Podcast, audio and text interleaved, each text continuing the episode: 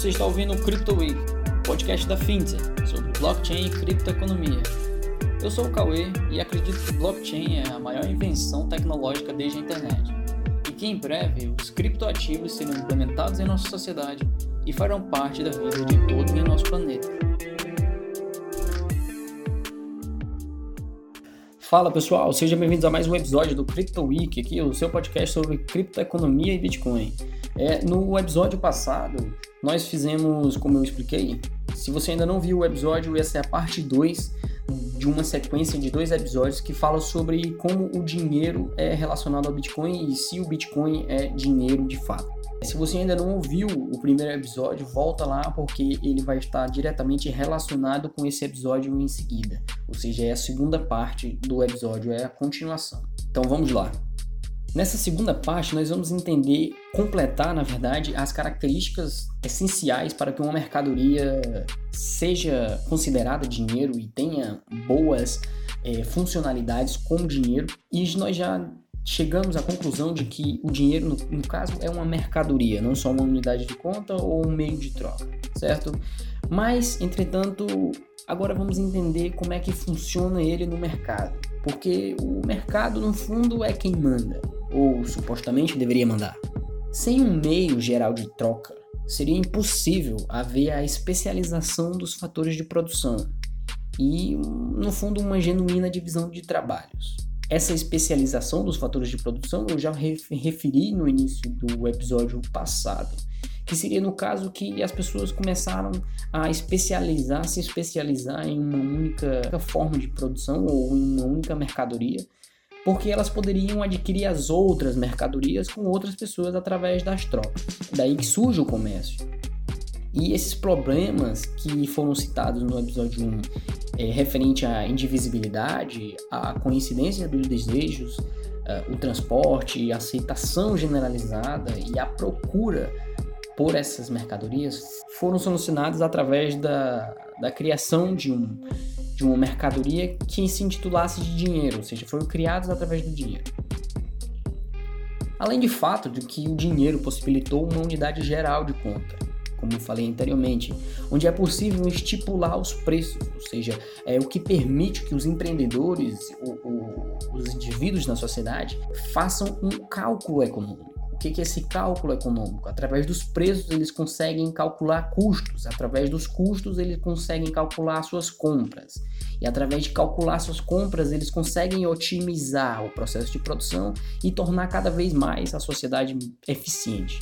É através desse processo é que eles podem perceber como é que se comporta a oferta e a procura do mercado e estudarem esses custos de produção. Somente através destes cálculos econômicos é, é que é possível melhorar a alocação de recursos é, escassos com a máxima produtividade. No fundo, é isso que é economia. Mises, para quem não sabe, um economista austríaco, explicou muito bem como uma sociedade que não utiliza preços estaria destinada à ruína. Sem o cálculo econômico, seria impossível a alocação inteligente dos recursos escassos. E quando eu citei os problemas que foram solucionados pelo dinheiro, é, se vocês tiverem prestado bem atenção, perceberão que estes pontos, no fundo, são os pressupostos, ou se quiserem dizer, as características básicas para denominar algo como dinheiro. Só que, dentre todas as características que eu falei, ficou faltando uma única característica que é extremamente importante no meio dessa história: é a escassez. Talvez este seja o mais simples de entender, só que talvez seja o mais difícil de estudar. E eu vou te explicar por quê. É óbvio que o dinheiro tem que ser uma mercadoria escassa. Afinal de contas, se eu pudesse facilmente criar dinheiro, ele rapidamente deixaria de ser aceito, porque, cara, eu poderia criar um trilhão de dinheiro na mesma hora, só que onde é que as pessoas tirariam a confiança e, e confiariam que esse dinheiro pudesse ser usado por todo mundo? Se fosse fácil qualquer pessoa encontrar ouro apenas cavando no chão do, do, do seu quintal, ele não seria uma reserva de valor. Não faria sentido, porque todo mundo tem. Por isso, quando falamos em estoque total de uma mercadoria, ou oferta total, significa que aquilo tem uma quantidade limitada. Ou então, em alguns casos, pode não ser limitada, mas é muito difícil de se obter. A problemática disso tudo vem quando pensamos: Mas o dinheiro que usamos é escasso? Bom, ele tem limite de fornecimento? É aí que entra a parte difícil da questão. Porque começam questões de políticas monetárias que eu citei na introdução do episódio 1. Só que como eu prometi que nós iríamos tentar simplificar ao máximo, nós não vamos ainda nos aprofundar nas questões de política monetária. Mas, para entender já de agora, é importante perceber que o dinheiro que nós usamos não tem uma escassez, como existe em outros ativos. Por quê? É simples.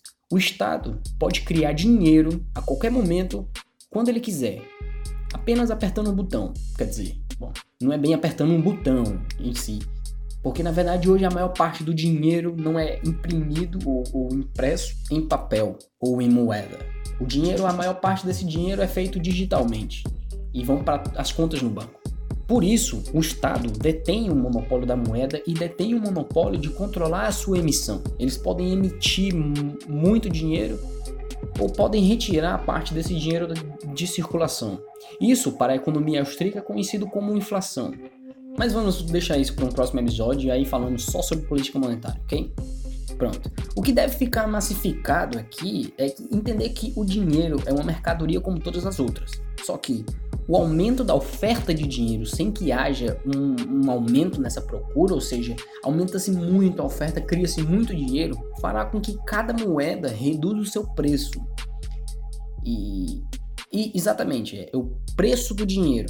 No caso, basicamente é o poder de compra que aquela unidade monetária possui. Mas agora você deve estar se perguntando: e aí, o que é que determina o preço do dinheiro? Bom, em tese, seriam as mesmas forças que determinam os preços de todas as outras mercadorias que existem no mercado. A velha lei de oferta e procura. E é exatamente por isso que, quando a oferta de dinheiro aumentar, isso tenderá a reduzir o seu preço. Assim como um aumento na procura é, aumentará o preço do dinheiro, ou seja, em tese aumentaria a sua capacidade de compra. Imagine que alguém pudesse magicamente triplicar a quantidade de ouro existente. O que você acha que isso ocasionaria? Todos ficariam mais ricos? Bom, no primeiro momento até, até que sim. Os que recebessem esse ouro mais novo poderiam correr para gastar e aí se sentiriam mais ricos, realmente conseguiriam comprar mais coisas. Só que isso não duraria muito tempo porque logo o mercado estabilizaria o preço do ouro de acordo com a oferta que ele possui, ou seja, tem muita gente vendendo. E o que aconteceria é que o preço das coisas, aliás, tem muita gente comprando coisas com ouro. E o que aconteceria é que as pessoas que vendem serviços ou produtos iam aumentar o preço também desses serviços e produtos. E no final, quanto foi aumentado de ouro seria basicamente o mesmo que tanto que seria aumentado de preço das coisas. E ia ficar uma relação de uh, igual para igual.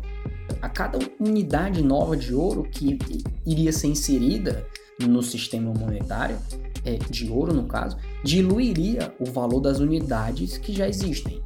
E quando as pessoas corressem para gastar, os preços acabariam aumentando e nivelando. Por isso que, em teoria, o mercado do dinheiro deveria ser assim estável. Só que, como eu falei, o Estado acaba por interferir na economia e acaba por tentar manipular esse nível, esse nível de preço e manipular o estoque da sua moeda. Isso não acontece com o Bitcoin. Mas se não acontece no Bitcoin, o Bitcoin é dinheiro? É melhor não responder essa pergunta de uma forma exata. Ao invés disso, nós iremos fazer um exercício de reflexão para saber se você entendeu tudo que foi dito desde o primeiro episódio até agora. E para isso, nós vamos relistar, caso você já tenha esquecido, todas as características que eu falei anteriormente, que no fundo são as características primordiais para que algo seja considerado dinheiro. E a partir dessas características, nós vamos analisar se o Bitcoin condiz com cada característica e eu vou dar uma explicação de cada característica de novo caso você não se lembre de tudo que eu falei desde o primeiro episódio, ok? A primeira característica seria a sua divisibilidade, ou seja, um dinheiro ele precisaria ser divisível para que, lembra do exemplo que eu dei lá no começo do primeiro episódio, que fala sobre uma pessoa que queria trocar terras por, por lã, ou era por manteiga, agora nem eu me lembro. Pronto. Então, ele não poderia dividir a sua terra em pequenos micro pedaços. Ele não poderia dizer, ah, eu vou te vender 30 centímetros da minha terra para comprar essa, esse, esse, essa Coca-Cola. Entendeu? Por exemplo, isso seria impossível de fazer. Só que com dinheiro é possível e essa é a primeira característica. Por isso, o Bitcoin também pode ser divisível. O Bitcoin ele é fracionável em até 8 casas decimais. Você pode ter 0,000000001 Bitcoin. E essa mínima fração é conhecida como satoshis, ok? Vamos ao ponto 2. Ponto 2 é o fácil transporte. Como eu falei, a moeda, além de ser divisível, ela, pode, ela deve ser fácil de transportar e de comercializar. Nesse caso, o Bitcoin é uma moeda digital, ou seja, você pode transacionar de qualquer lugar do planeta e leva cerca de minutos para concluir uma transação. Você pode usar o seu smartphone, o seu computador, qualquer dispositivo que conecte à internet. Portanto, o Bitcoin é muito bom nessa característica, certo? Pronto. O ponto 3 é a questão da escassez que eu falei recentemente. A escassez é que dá valor, no fundo, às coisas. E bom, o Bitcoin possui um fornecimento máximo de 20 milhões de unidades. Isso está codificado dentro do sistema, dentro da blockchain. Ou seja, quando chegar em 20 milhões de unidades de Bitcoin, acabou. Quem tem, tem. Quem não tem, compra de quem tem. A quarta característica é a aceitação geral. Para que algo se torne dinheiro, ele precisa ser aceitado em todos os lugares, porque isso facilita a comercialização dessa mercadoria. Só que, quanto ao Bitcoin, ele ainda não foi amplamente aceito, mas está em processo de, de, aceitação. Nós estamos em algo muito similar ao que foi em 1999, o final dos anos 2000, do que é a internet. Ou seja, nesse período, as pessoas ainda, ainda existiam pouquíssimas pessoas que tinham acesso à internet era algo completamente diferente do que existe hoje, e é mais ou menos o que acontece com o Bitcoin. Ainda poucas pessoas do planeta, uma pequena parcela do planeta, é, transaciona e possui Bitcoin. Por isso a aceitação ainda está, ainda está em caminho de progredir. Entretanto, já existem várias empresas que podem utilizar é, o Bitcoin para fazer transações e isso só está aumentando. Nós temos a Visa, nós temos o PayPal, a MicroStrategy, várias empresas que utilizam o Bitcoin, que aceitam Bitcoin ou que guardam Bitcoin em seus caixas. O quinto ponto é um histórico como um meio de troca. Bom, quando comparado ao ouro ou comparado ao papel moeda, hum, quer dizer, não tem nem como comparar. A verdade é que o Bitcoin ainda é muito novo. Ele tem pouco mais de 12 anos de existência. Por isso ele também ainda é muito novo para que exista um histórico como meio de troca. Apesar de sabermos que existem bastante dado que mostra que, que o Bitcoin é, é utilizado, é, não é amplamente utilizado, mas é utilizado em alguns casos. Você consegue utilizar através de, como eu falei, do, do Visa, do PayPal. E nós temos soluções de escalabilidade que nós fala, falaremos futuramente, que são as soluções de Layer 2 ou de segunda camada que no fundo são soluções que realizam transações fora da blockchain. Mas por enquanto não vamos abordar isso ainda. Isso é um tópico para um próximo episódio, que vamos entender como é que funcionam as soluções de segunda camada. O que você deve entender é que existem soluções hoje que aceleram a, as transações de Bitcoin e tornam elas mais baratas. Por isso, no futuro, nós podemos esperar um aumento na, na adoção, tanto na aceitação geral, que é o ponto 4, quanto em ter um histórico como meio de troca. E o último estágio nessa, nessa lista de características, ou nessa escadinha de características, é a unidade de conta. A unidade de conta, como eu já referi, é quando você consegue precificar algo com aquele ativo, ou seja, nós precificamos as coisas com o dinheiro que nós, nós temos. Nós dizemos que algo é, vale tantos dólares, ou tantos euros, ou tantos reais, ou nós podemos dizer que aquilo vale tantos quilos de ouro. Nós conseguimos ter aquilo como uma, uma base para medir o valor daque, daquela outra mercadoria. Entretanto, o Bitcoin ainda não conseguiu chegar a isso, principalmente por conta da sua volatilidade ainda alta. Ou seja, hoje ele pode estar 40 mil, amanhã ele pode voltar para os 65 mil e essa mudança ocasionaria problemas. Entretanto, nós podemos pegar do início do, do, da, da, história do Bitcoin, a volatilidade era muito mais alta do que é hoje. E espera-se que à medida que o ativo vai sendo mais adotado, vai sendo mais amplamente utilizado, essa volatilidade tende a reduzir até que o Bitcoin passe por esse, esse período de descoberta de preços e se estabeleça numa faixa de preços real para o ativo em si dentro da sociedade. Por isso, eu acredito que este seja o último estágio da evolução do Bitcoin e que ele ainda não possui. E de fato, nós podemos perceber algumas características que talvez ainda não tenham sido consagrados pelo Bitcoin, mas entretanto nós estamos evoluindo para conseguir chegar nessas outras características que podem ainda não fazê-lo se tornar um dinheiro de fato, mas que já é de fato sim um ativo muito importante na sociedade. O grande fator chave aqui é entender que o Bitcoin como forma de dinheiro é no fundo um ativo que pode ser transacionado de todos os lugares do mundo, independente se o indivíduo possui conta no banco ou não, se é de classe social alta ou baixa, se é branco, negro, homem, mulher, não importa. O Bitcoin não tem preconceitos e além disso não pode ser controlado. E como vimos, o aumento da oferta de dinheiro dilui o seu valor. E isso não acontece com o Bitcoin.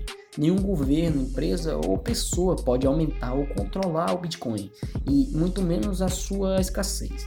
Tudo isso é possível por causa da tecnologia blockchain. A tecnologia essa que nós iremos estudar no próximo episódio.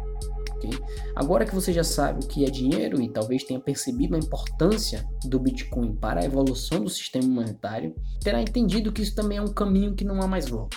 O sistema monetário está mudando e vai continuar mudando nos próximos anos ou décadas. Se você gostou do episódio 1 e do episódio 2, não se esqueça de compartilhar esses dois episódios, a parte 1 e a parte 2 tem a versão em artigo no site da FinCEN, se você quiser ir lá e reler todo o conteúdo que foi dado aqui ou quiser ouvir de novo, também pode ser através disso, tá bem? Muito obrigado e até o próximo episódio.